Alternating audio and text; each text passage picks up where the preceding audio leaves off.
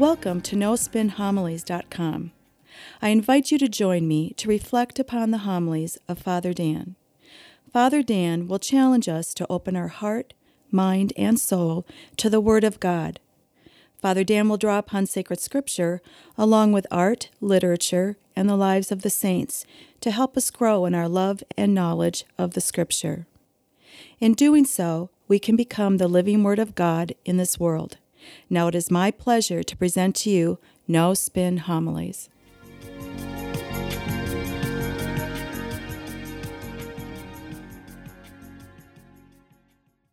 St. Augustine once said, Love God and then do whatever you want to do. I'll say that again.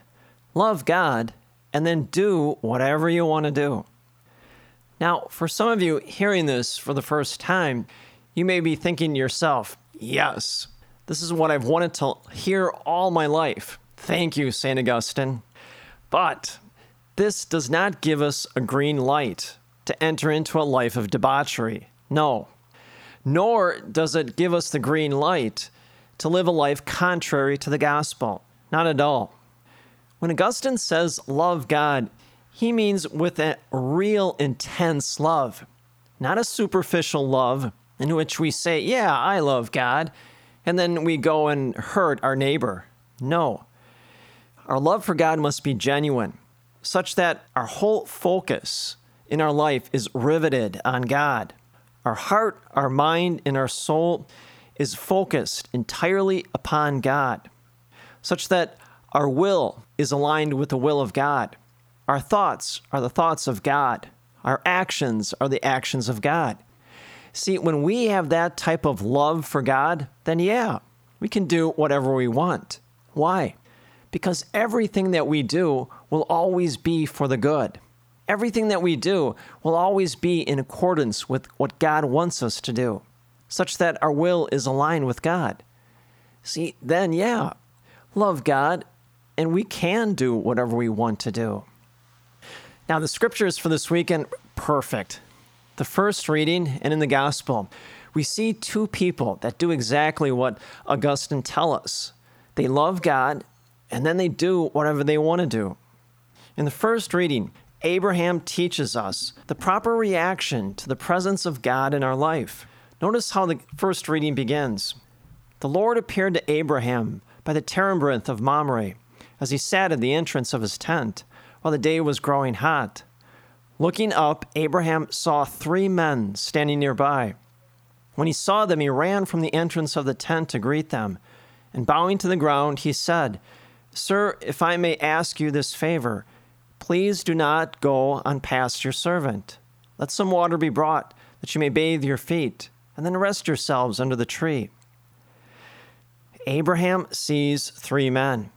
Essentially, he's having a vision of God. Now, what's so incredibly phenomenal about this scripture passage is Abraham is seeing the Holy Trinity present itself right before him. They present themselves as men. Father, the Son, and the Holy Spirit are literally standing before Abraham. You do not see this anywhere else in all of sacred scripture. Here, the Holy Trinity now is illuminated in self before Abraham. Notice, though, how Abraham addresses them. He says, Sir, if I may ask you this favor. Now, this is very interesting. He has three men standing before them, but he essentially addresses them in the singular, sir, rather than the plural. Now, if it was you or I and three men were standing in front of us, we would address them as, Good morning, gentlemen, or Hi, guys, what can I do to help you? We'd address all three, right? He addresses them as a singular, sir. You see, the early church fathers saw in this scripture passage, in this story, the foreshadowing of our doctrine of the Holy Trinity. One God in three persons. Here, three persons present themselves in front of Abraham, and he addresses them as one. This is incredible. This is something that we have to stop and take notice of. Now, God suddenly breaks into Abraham's life. He realizes he's in the divine presence. What does he do? He engages in this frenetic hospitality. First, he washes their feet. Then he gives them refreshment. Then he tells Sarah to bake cakes for them. Then he tells his servant to kill the best calf and serve it to them. He furiously waits on these three men. In the ancient world, hospitality and how you greeted your guests and treated them was a sign of great moral character. Well, we're seeing this in Abraham. But is this story about hospitality? Not at all. Instead, it's a story about the proper reaction to the presence of God breaking into our life. Abraham sees the presence of God literally standing in front of him. What does he do? He drops everything. And now his whole focus is riveted on God. Heart, mind, and soul is focused on God. That's why he engages in this frenzied hospitality. Well, this is a great lesson for us all, isn't it? This is how we need to respond to God's presence breaking into our life. And see, God comes into our life in many different ways through prayer, through the sacraments. Just look at Mass. Every time we gather for Mass, God literally breaks into our life. It is His body and His blood that we eat and drink at our Mass. How else does He break into our life? In events, the birth of a child or a grandchild, maybe doing the corporal and spiritual works of mercy for the poor. These are just assorted ways in which God enters into our life. When that happens, like Abraham, we must be riveted on God. Notice how this story ends. As the three men get up and about to leave, one of them says, I will come back a year from now, and Sarah will have given birth to a child. Now, we don't hear it in the scriptures for this weekend, but a few verses, Sarah, when she hears this, she breaks out in this loud roar of laughter. Why? Because Abraham and Sarah are in their 90s. And yet, Abraham, he doesn't laugh. He believes and trusts. And sure enough, a year later, Sarah gives birth to Isaac, their only son and child. What's the implication about this birth? When we focus our attention on God, our life benefits by it. Look at Abraham. He focused, he riveted his attention on God. You know, the whole time he was with them, heart, mind, and soul and his life benefited. Now he received a child. Sarah and Abraham were hoping, praying for a child all their life, and now they receive it because they were riveted on God. Well, so too uh, with us.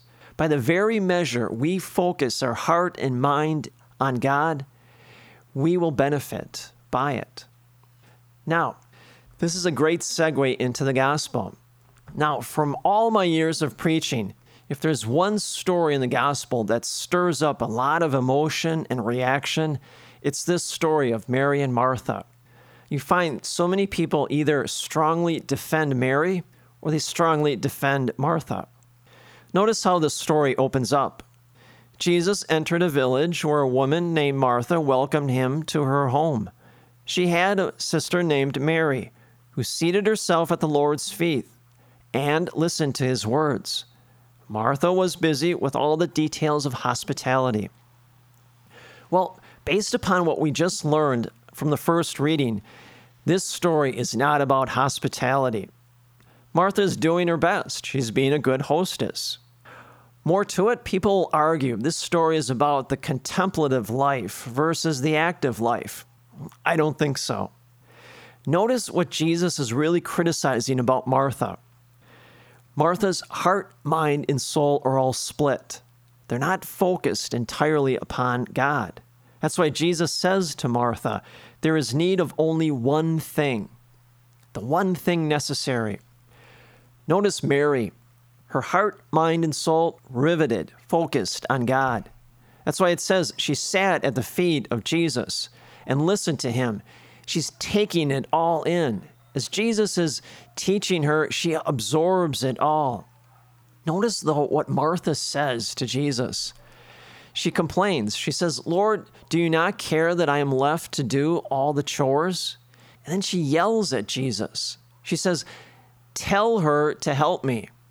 Well, we can take a few spiritual lessons from this right away.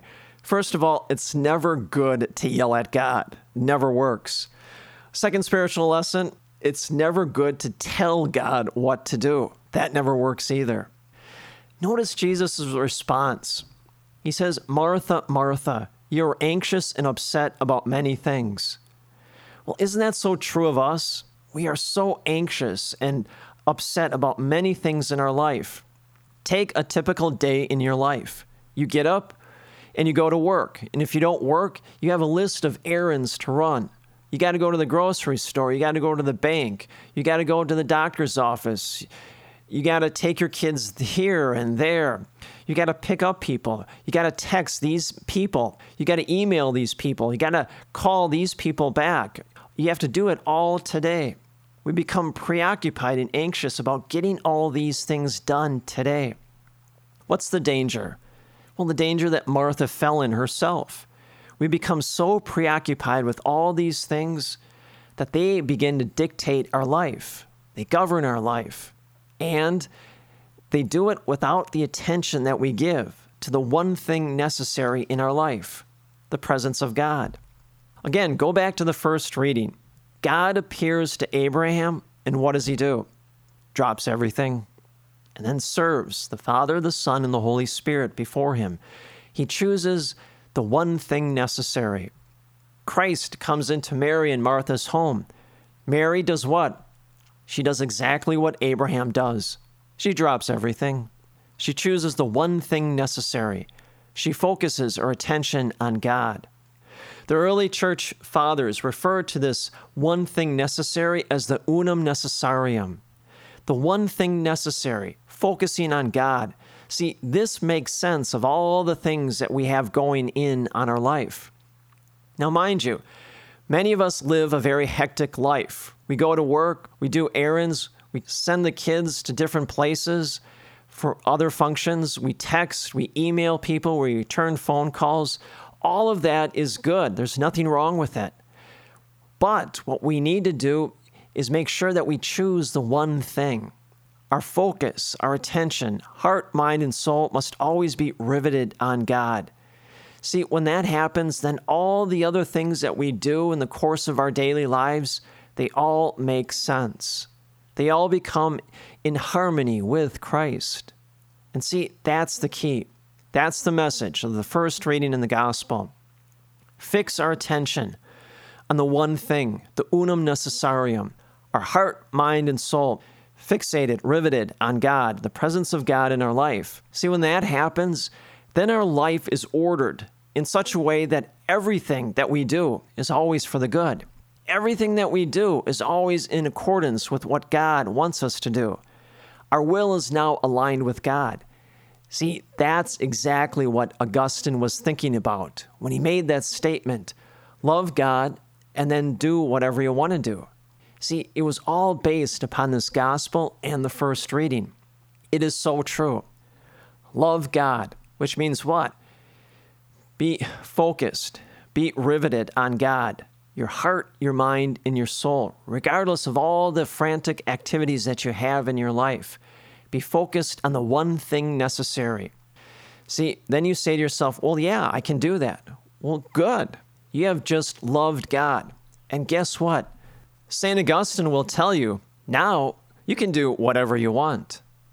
And may the peace and the grace of Jesus Christ rest upon you always.